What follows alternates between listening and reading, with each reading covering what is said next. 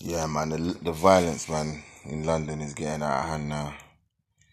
Yeah, it's fucking getting out of hand. It's fucking crazy. Excuse my French, in it. It's just ridiculous now.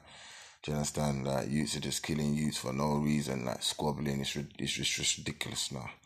Like, man, I have to speak on it, in it. Like, it's stupid. Imagine, like, I see a man on a Snapchat the night before. I see a man on a Snapchat the night before, you know and then the next day he's dead. He's been stabbed. Do you understand? Let me repeat that. I see a man out raving on Snapchat the night before with Mandem. And then the next day, the man's duppied, stabbed in his chest. 24 years old, gone.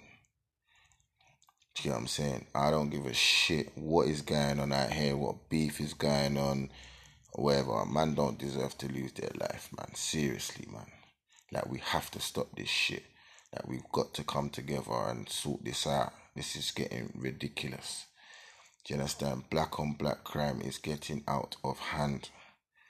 Do you understand? I don't care what anyone says. People are just being hypocrites now and being assholes. Do you understand? Man, I have to speak on it. It's out of fucking control.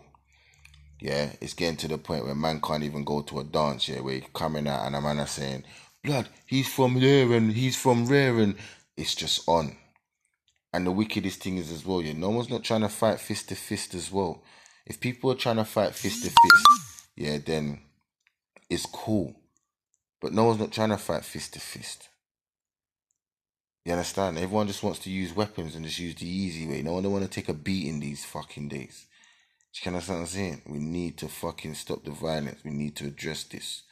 Do you understand? So whoever's listening to this, I know you're feeling what I'm saying.